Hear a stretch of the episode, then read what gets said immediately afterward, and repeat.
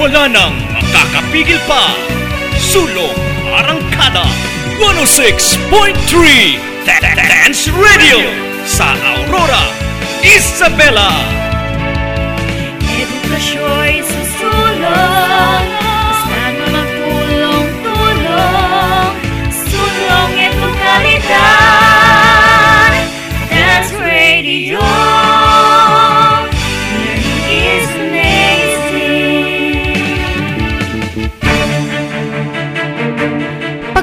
Pagkatao'y huhubugin. Moralidad at pagpapahalaga. Ating tutuklasin. Asignaturang hatid ay pagbabago. ESP, edukasyon sa pagpapakatao. Edukasyon sa pagpapakatao. Tumutok sa ating istasyon. DWBR-FM 106.3 Dance Radio. Ang silid aralan sa radyo.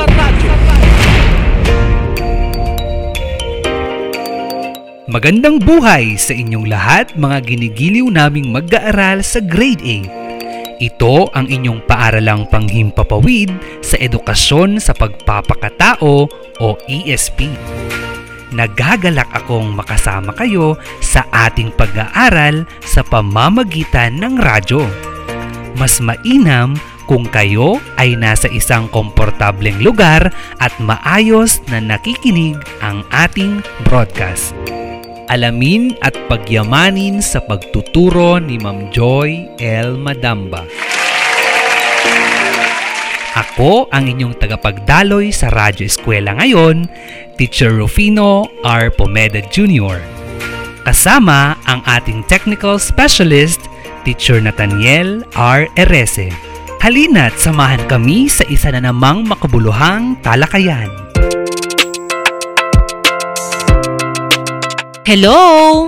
Magandang buhay mga mag-aaral ng ikawalong baitang. Gayon din sa mga magulang na nakatutok sa ating istasyon. Oras na para sa asignaturang ESP o Edukasyon sa Pagpapakatao sa ikawalong baitang. Alam kong excited na kayo sa ating aralin at handa na kayong makinig at makapulot ng panibagong kaalaman. Ngayong araw ay ating talakayin ang mga nilalaman ng Module 5, Misyon ng Pamilya at Module 6, Banta sa Pamilyang Pilipino. Alalahanin ang ating mga napag-usapang alituntunin sa pakikinig ng ating radyo eskwela. Ipaaalala ko lang na sundin ang health protocols na ipinatutupad ng ating pamahalaan upang maiwasan ang COVID-19. Kamusta kayo? Inyo rin bang kinakamusta ang inyong kasama sa bahay araw-araw? Mabuti naman kung ganon. Ang sabi sa Biblia sa Kawikaan, Kapitulo 22, versikulo 6, ituro sa bata ang daang dapat lakaran at hanggang sa paglaki di niya ito malilimutan. Kaya naman sa tuwin ay maging maalam. Ngayon naman ay ating alamin ang ating layunin sa oras na ito. Una, nakikilala ang mga gawi o karanasan sa sariling pamilya na nagpapakita ng pagbibigay ng edukasyon, paggabay sa pagpapasya, at paghubog ng pananampalataya at ang ikalawa ay nasusuri ang mga banta sa pamilyang Pilipino sa pagbibigay ng edukasyon, paggabay sa pagpapasya at paghubog ng pananampalataya. Paalala ko lang sa inyo mga mag-aaral na hanggat maaari ay mag-focus at i-silent mode muna ang cellphone at ibaling ang atensyon sa ating radyo eskwela upang maunawaan ang inyong aralin sa pagkakataong ito nais kong kunin ninyo ang inyong Module 5 para sa leksyon tungkol sa misyon ng pamilya at Module 6 para sa paksang banta sa pamilyang Pilipino. Inuulit ko, sa Module 5 ay may pamagat na Misyon ng Pamilya. At Module 6 naman ay pinamagatang Banta sa Pamilyang Pilipino. Simulan na natin! Inaasahan kong hawak na ninyo ang inyong mga module. Isang pahayag ang aking ibabahagi sa inyo upang maging gabay ninyo sa buhay. Anak, mag-aral kang mabuti at huwag kalimutang tumawag sa Panginoon at patatagin ang iyong pananampalataya. Edukasyon ang kayamanang hindi mananakaw sa iyo ninuman. Noong kami ay nag-aaral pa, yan ang madalas na banggitin ng aming mga magulang. Sinasabing ang pagbibigay ng edukasyon, paghubog ng pagpapasya, at pananampalataya ang pinakamisyon ng mga magulang para sa kanilang anak. Ito rin ang pinakamagandang gantimpala o regalo na maaaring isukli ng anak sa kanyang mga magulang na tanda na ang magulang ay nakapaghubog ng huwarang mamamayan. Habang ang isang bata ay nagbibinata o nagdadalaga, ipinakikilala ng magulang ang mga tuntunin o batas na dapat malaman at bigyang pansin sa loob ng tahanan. Kung kaya, ipinapakita nila ang mga magagandang gawi upang sa murang edad ay malinang at mahubog ang kahalagahan ng tatlong aspeto sa ating buhay. Ano-ano ba ang tatlong aspeto sa ating buhay? Una, ang pagbibigay ng edukasyon, ang mga magulang ay may katuwang na institusyon, ito ang paaralan. Pinag-aaral ang kanilang mga anak upang mas malinang sa kanila ang iba't ibang aspeto na huhubog sa kanilang pagkatao at inaasahang mas tatalas ang kanilang pag-iisip at kakayahang umunawa sa mga bagay-bagay. Ang ganitong misyon ng magulang ay magpapatuloy hanggang sa makapagtapos ang anak sa pag-aaral at maging produktibong mamamayan. Ikalawa, sa paggabay at pagpapasya, sa paglaki ng bata ay sumisibol din ang paglago ng kanilang karunungan. Sa panahong ito, ginagabayan ng mga magulang ang pagpapasya ng mga anak. Mahalaga na sa murang edad ay iniisa-isa sa anak ang mga tuntunin o batas na dapat sundin sa loob ng tahanan o maging sa pagsunod sa mga batas sa lipunan. Sa panahong ito, itinuturo ng magulang ang pagiging mapanagutang anak sa kanyang kilos at maunawaan kung ano ang tama at mali sa isang sitwasyon. Kaakibat ng pagpapasya ay ang pagpili at pagbuo ng desisyon ng isang pamilya. Sa totoong buhay, hindi madali ang paggabay ng mga magulang sa kanilang mga anak sapagkat ang mga kabataan habang lumalaki ay nagkakaroon na rin ng sariling pananaw sa buhay kung kaya minsan ay nagsasalungat ang gustong mangyari ng anak at magulang. Ang pagsisisi ay bunga ng maling pagpili ng tao. Ang pagkakaroon ng kakayahan sa mabuting pagpapasya ay bunga naman ng karunungan at pagpapahalagang naitanim ng mga magulang sa kanilang mga anak mula noong sila ay bata pa lamang.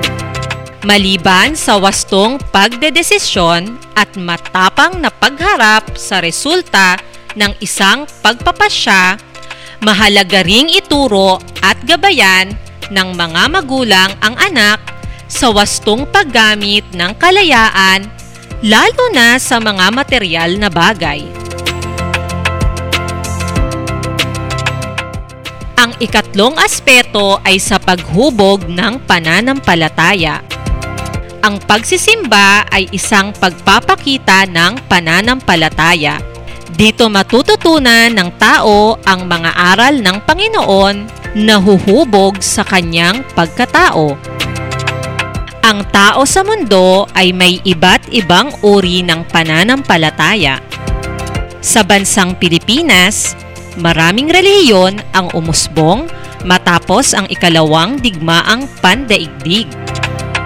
May kalayaan ang bawat Pilipino na piliin at isabuhay ang paniniwalang relihiyon ayon sa kanilang pananampalataya.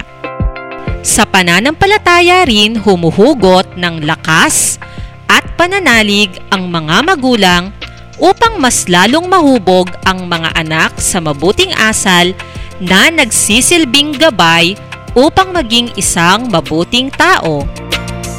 Sa pamamagitan ng pananampalataya, nakapagninilay ang pamilya sa kani-kanilang maling gawi kung saan humihingi sila ng pagpapatawad at gabay mula sa Panginoon upang maging makabuluhan ang buhay sa mundong ibabaw.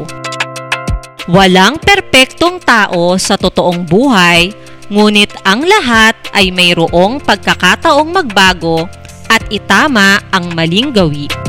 Kung kaya hinihimok ng mga magulang na tumungo ang mga anak sa tahanan ng Panginoon upang magpasalamat, humingi ng kapatawaran at mabusog sa pangaral ng Panginoon na magsisilbi nilang gabay araw-araw sa buhay. Hayan, nalaman na natin ang mga aspeto sa ating buhay na humuhubog sa pagkatao ng bawat kabataan. Ngayong napag-aralan nyo na ang tatlong mahahalagang aspeto ng ating buhay, umpisahan na natin ang unang gawain sa Module 5 sa gawaing tatlo na may pamagat na Mensahe ng Larawan, Mabuting Gawi Ko na makikita sa pahina 13. Isulat sa sagutang papel ang mensaheng ipinahihiwatig ng larawan na nagpapaunlad sa pagbibigay ng edukasyon, paggabay sa pagpapasya, at paghubog sa pananampalataya ng pamilya. Sa unang larawan ay may batang may hawak na aklat at ang kanyang nanay ay nasa kanyang likuran. Ano ang mensaheng ipinahihiwatig ng larawan? Tama! Ginagabayan ng nanay ang kanyang anak sa pagbabasa. Sa ikalawang larawan ay makikita ng dalawang lalaki. Ang unang lalaki ay may tinuturo sa isang poster habang nakatingin sa ikalawang lalaki na kanyang kausap. Samantalang ang ikalawang lalaki ay naka-thumbs up. Ano ang ipinahihiwatig na mensahe mula sa larawan? Mahusay! Sumasang-ayon ang ikalawang lalaki sa pagpapasyang ginawa ng unang lalaki ayon sa nakikita nila sa poster. At para sa ikatlong larawan, isang pamilyang nakaupo at nagdarasal. Ano ang mensaheng ipinahihiwatig nito? Tumpak! Isang buong pamilya na sama-samang nagdarasal at may pananampalataya. Hayan! Natapos na natin ang unang gawain. Kung hindi mo ito natapos, ay maaari mo itong balikan mamaya pagkatapos ng ating radyo eskwela. Bago tayo magpatuloy sa pangalawang gawain, narito muna ang isang maikling paalala.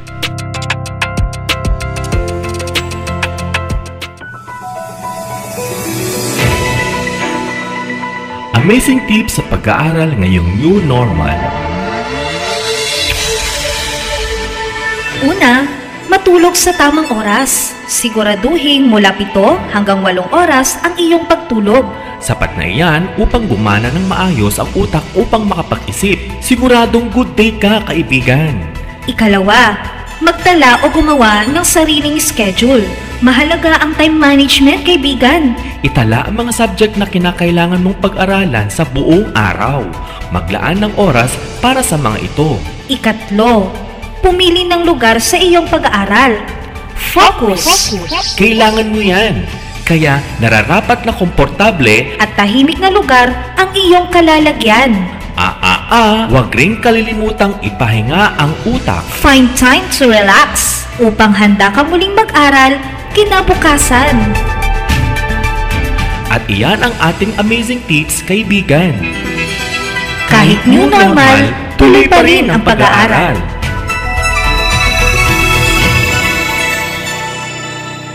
Isang paalala mula sa edukasyon sa pagpapakatao learning area at ng himpilang ito. Handa ka na ba sa ikalawang gawain? Tara na! Sa gawaing lima na pinamagatang sitwasyong ito, refleksyon ko sa pahina labing lima ng inyong module.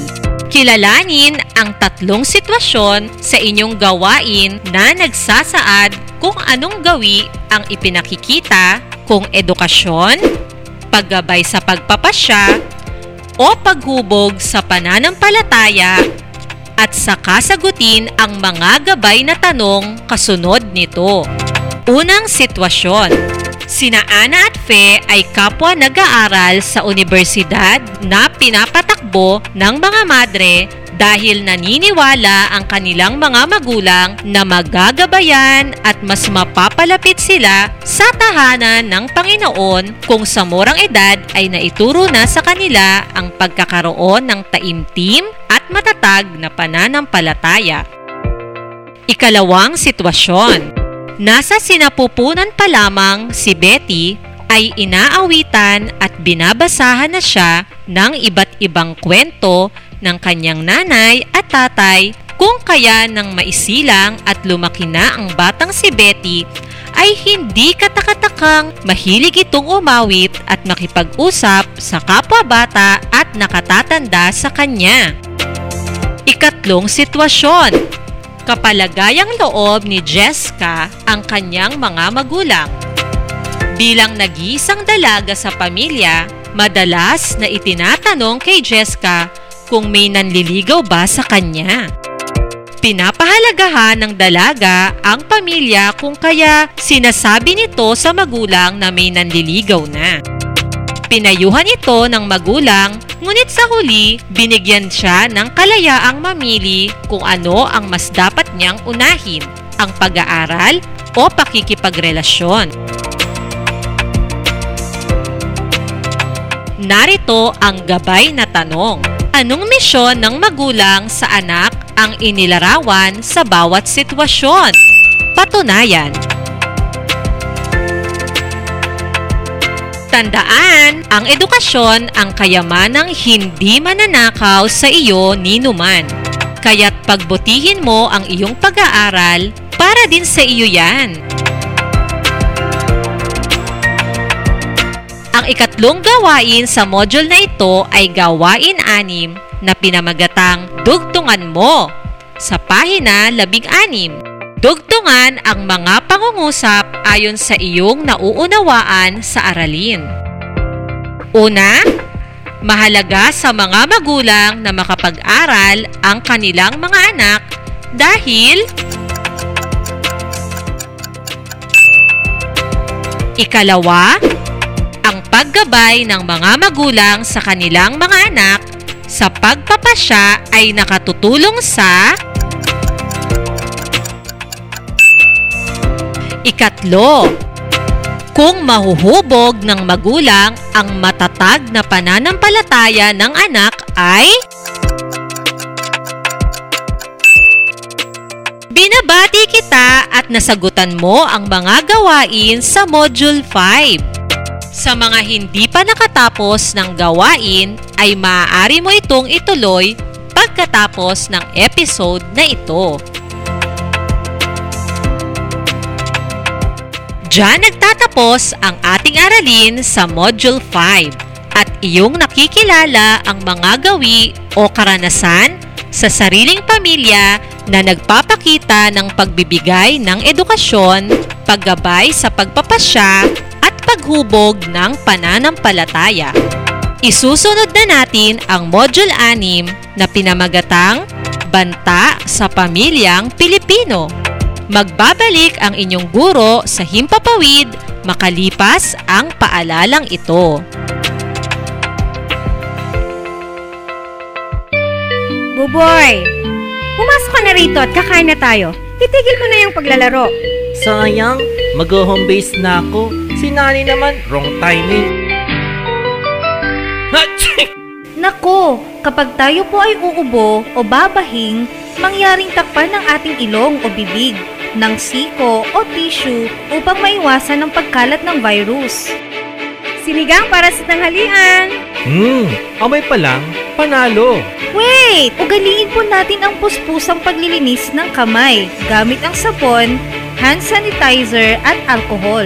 Patuloy pa rin ang banta ng COVID-19 kaya tayo ay maging responsableng mamamayan. Sa kaligtasan ng bayan, disiplina ang kailangan. Stay home, save life. Isang palala mula sa himpilang ito. Atin ang simulan ang Module 6, Banta sa Pamilyang Pilipino. Ano ang mga banta sa pamilyang Pilipino? Paano nga ba natin ito mabibigyan ng solusyon? Likas sa pamilyang Pilipino ang pagiging masayahin at matatag sa pagharap ng kabilaang mga pagsubok sa buhay.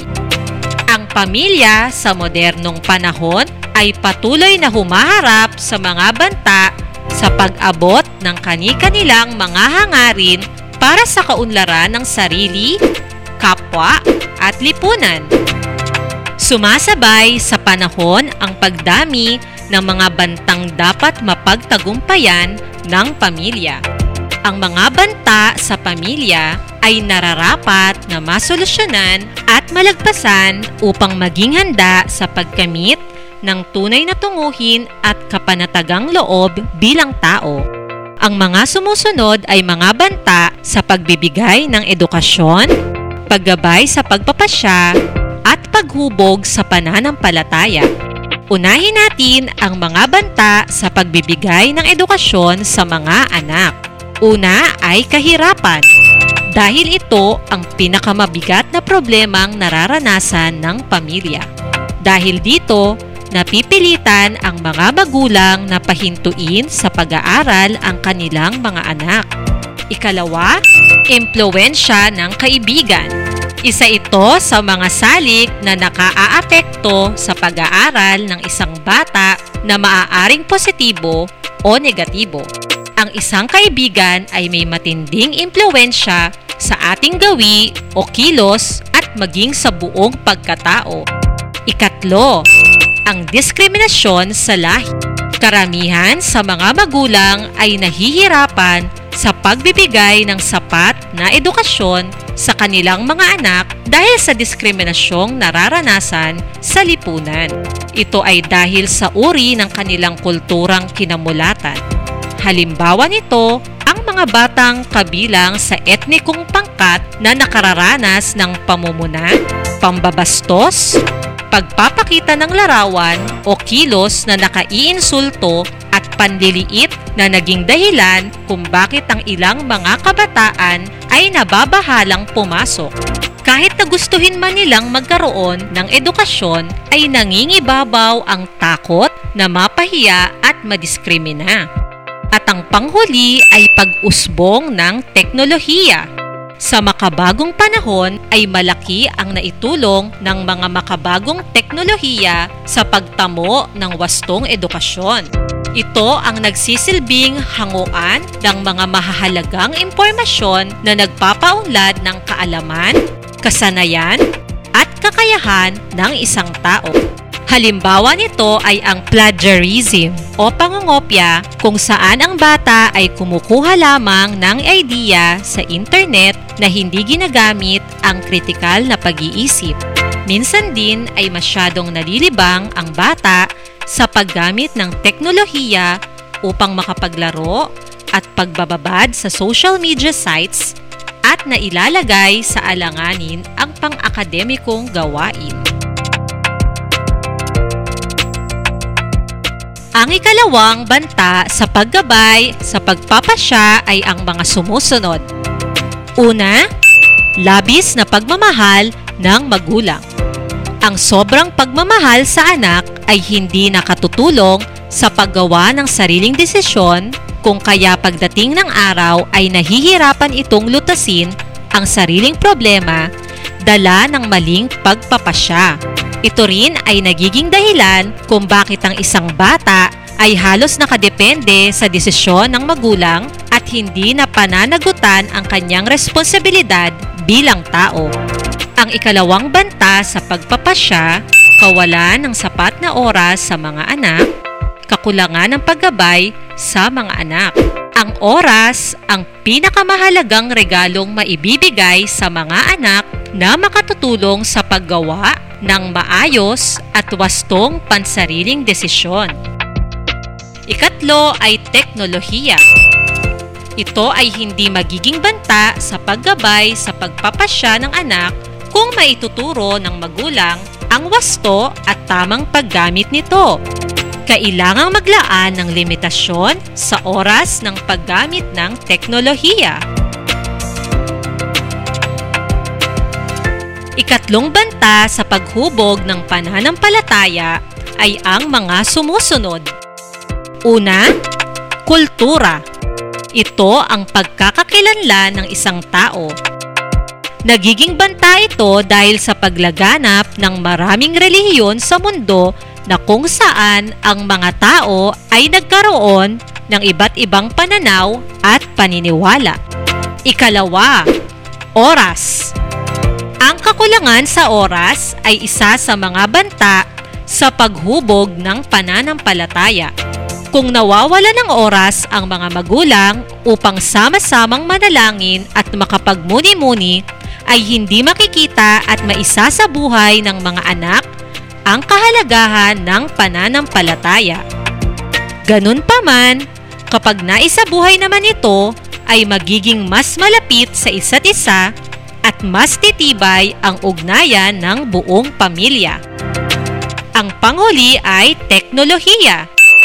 Napakalaking impluensya ang naidudulot ng teknolohiya sa paghubog ng pananampalataya ng isang tao kinakailangang maging pamilyar ang mga magulang sa mga banta ng teknolohiya upang mailayo ang mga anak sa negatibong epekto nito tungo sa paghubog ng pananampalataya.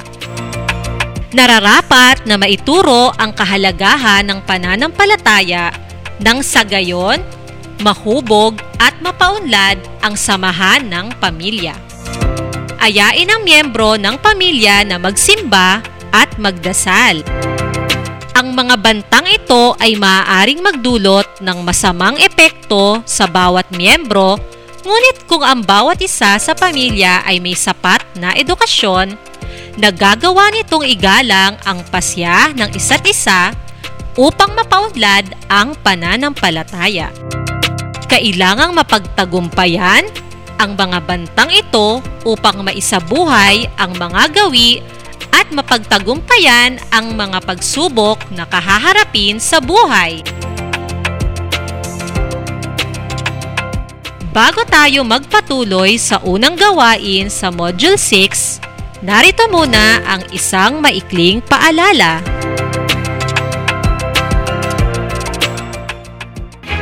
Uy, Beshi, malapit na ang pasukan. Nangangamba ako sa pag-aaral ni Bunso. Paano kaya siya matututo? Nako, Besh, hindi mo pa ba nabalitaan ang tungkol sa RBI? RBI? Oo, Beshi. RBI, may radio-based instruction na sa Doña Aurora. Ha? Ano ba ang RBI, Beshi? Ang Doña Aurora ay magkakaroon na ng sariling estasyon sa radyo. Ang maganda rito, magagamit na ito sa pag-aaral ng mga estudyante. Ibig mo sabihin, mag-aaral sila sa pamamagitan ng radyo? Tumpak ka dyan, Besh. Ang galing, ba? Ang maganda pa rito, aabot din ang signal sa mga karatig bayan ng Aurora. Kaya, ang ilang mga estudyante ay mayroon pa ring access sa dance radio. Wow! Hindi na pala ako dapat mangamba. Edukalitad talaga. Salamat naman at may RBI na. Tama! Sa edukasyon, walang batang maiiwan. Radio-based instruction, katuwang sa pag-aaral, isusulong sa komunidad, walang maiiwan. We recover as one. Learning is amazing. Isang paalala mula sa himpilang ito. Hayan! Natapos na nating talakayin ang mga banta sa pamilyang Pilipino. Handa na tayo sa pagsagot sa mga gawain. Simulan nating sagutan ang gawain dalawa. Punto ko, suriin mo. Sa pahina 7. Suriing mabuti ang larawan at pagnilayan ang mga gabay na tanong. Ano ang mga salitang nakikita mo sa larawan? Tama! Ang mga salitang nasa larawan ay Panginoon, paaralan, pagsubok, kahirapan, barkada, kultura, teknolohiya, at banta sa pamilya. Narito ang mga gabay na tanong. Isulat ang sagot sa kwaderno o sa sagutang papel. Una, ano-ano ang mga banta sa pamilya sa pagbibigay ng maayos na edukasyon, paggabay sa pagpapasya, at paghubog sa pananampalataya ang ipinakita sa larawan. Tama! Mga pagsubok gaya ng kahirapan, barkada, teknolohiya, kultura, at banta sa pamilya. Ikalawang tanong. Ano ang magiging epekto sa sarili kung mapagtatagumpayan ang mga bantang nakikita sa larawan?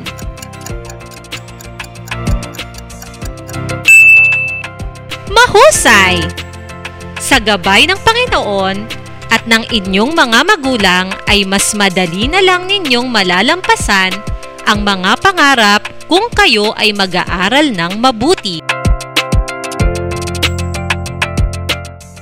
Isunod natin ang ikalawang gawain ng Module 6, Gawaing 4, Suri, Sitwasyon, sa pahina 13 hanggang 14. Suriin patunayan ang sumusunod na sitwasyon.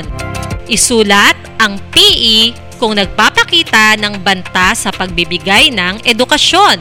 PP naman kung banta sa paggabay sa pagpapasya at PM kung banta sa pananampalataya at magbigay ng patunay.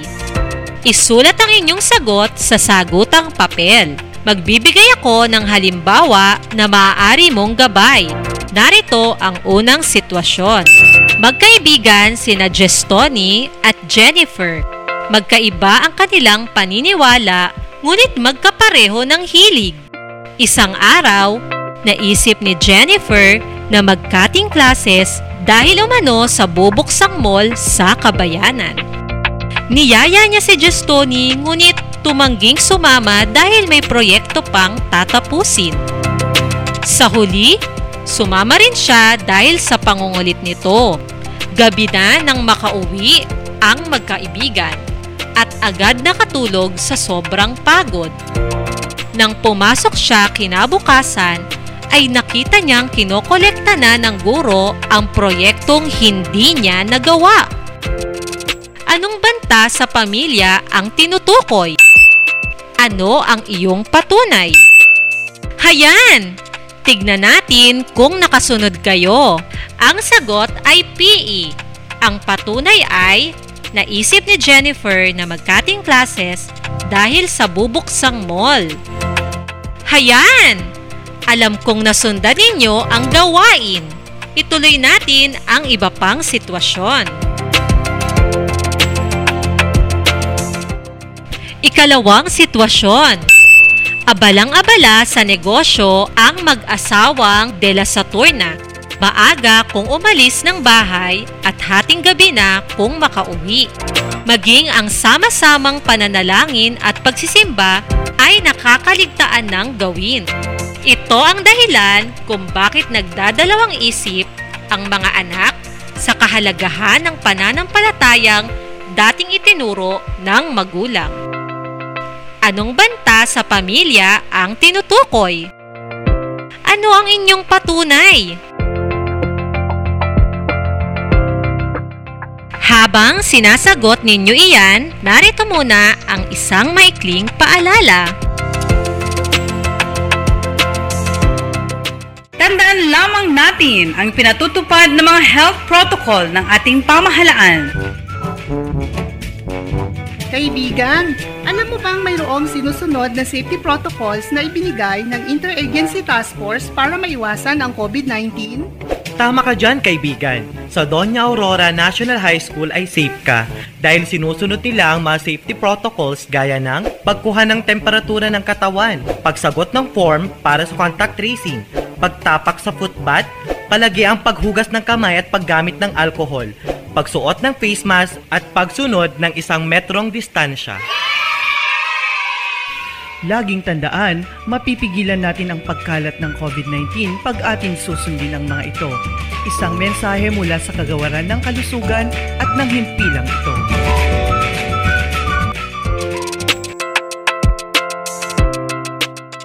Ang ating huling gawain sa araw na ito ay makikita sa pahina 16 at 17. Gawain 7. Sulat talahan na yan. Suriin ang sariling estado upang malaman kung anong banta ng pamilya ang inyong nararanasan. Isusulat ninyo ang sagot sa mga kahon na makikita sa pahina 17 makikita ang edukasyon, paggalang sa pasya, at pananampalataya. Ibigay ang mga sanhi, epekto, at solusyon ng bawat isa. Hayan! Isang leksyon na naman ang ating natapos. Napakahusay ninyo at nagampanan ninyo ang inyong tungkulin sa oras na ito sa ating asignatura. Ibuod natin ang leksyon ngayon sa Module 5, Misyon ng Pamilya. Ang pinakamisyon ng magulang ay pagbibigay ng edukasyon, paghubog sa pagpapasya, at pananampalataya. Madalas siguro nating mabasa o mapakinggan sa aklat ng Kawikaan, Kapitulo 22, versikulo 6, Ituro sa bata ang daang dapat lakaran at hanggang sa paglaki, di niya ito malilimutan. Ang makapagtapos sa pag-aaral ang isa sa pinakamagandang gantimpala o regalo na maaaring ibigay ng anak sa kanyang mga magulang. Sa Module 6, Banta sa Pamilyang Pilipino, likas na sa Pilipino ang pagiging masayahin sa kabila ng mga pagsubok na kanyang tinatahak at nagagawan ng solusyon. Narito ang mga banta sa pamilyang Pilipino sa pagbibigay ng edukasyon. Una, kahirapan. Ikalawa, impluensya ng kaibigan. Ikatlo, diskriminasyon sa lahi. At ikaapat, pag-usbong ng teknolohiya. Isa pa sa banta sa paggabay sa pagpapasya, una, labis na pagmamahal ng magulang o spoiling children. Ikalawa, kawalan ng sapat na oras sa mga anak. At panghuli, ang teknolohiya. Ikatlo, sa banta ng pamilyang Pilipino sa paghubog ng pananampalataya ay ang mga sumusunod. Kultura, oras, at teknolohiya. Upang lubusan pa ninyong maunawaan ang ating aralin ukol sa Module 5 at 6, ay maari ninyong muling basahin ang aralin.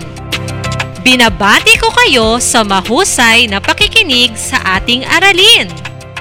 Paalala, ang mga gawaing nasa quarterly learning home plan at lingguhang pagtataya lamang ang mga dapat na gawin at ipasa.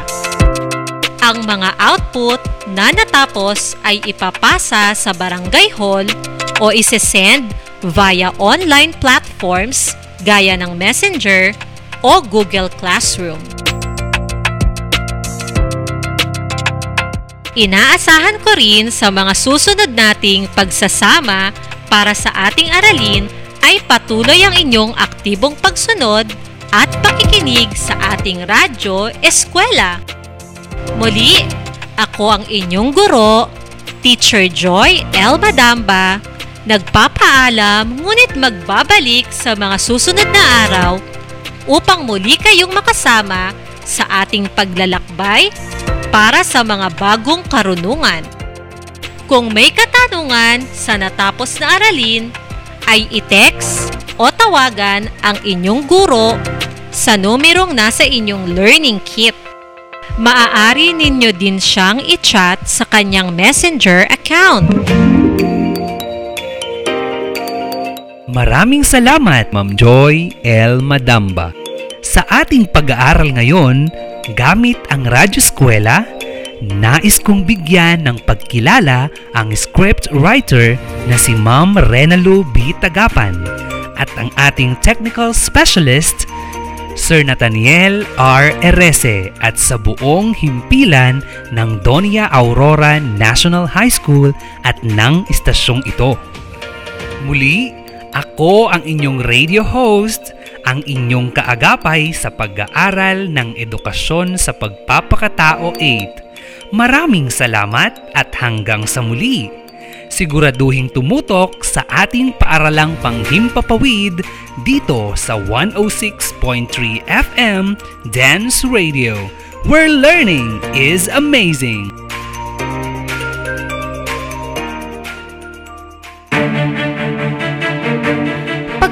Pagkatao'y huhubugin. Moralidad at pagpapahalaga. Ating tutuklasin. Asignaturang hatid ay pagbabago. ESP, Edukasyon sa Pagpapakatao. Edukasyon sa pagpapakatao. Tumutok sa ating istasyon. DWBR-FM 106.3 Dance Radio. Ang silid-aralan sa radyo. Dance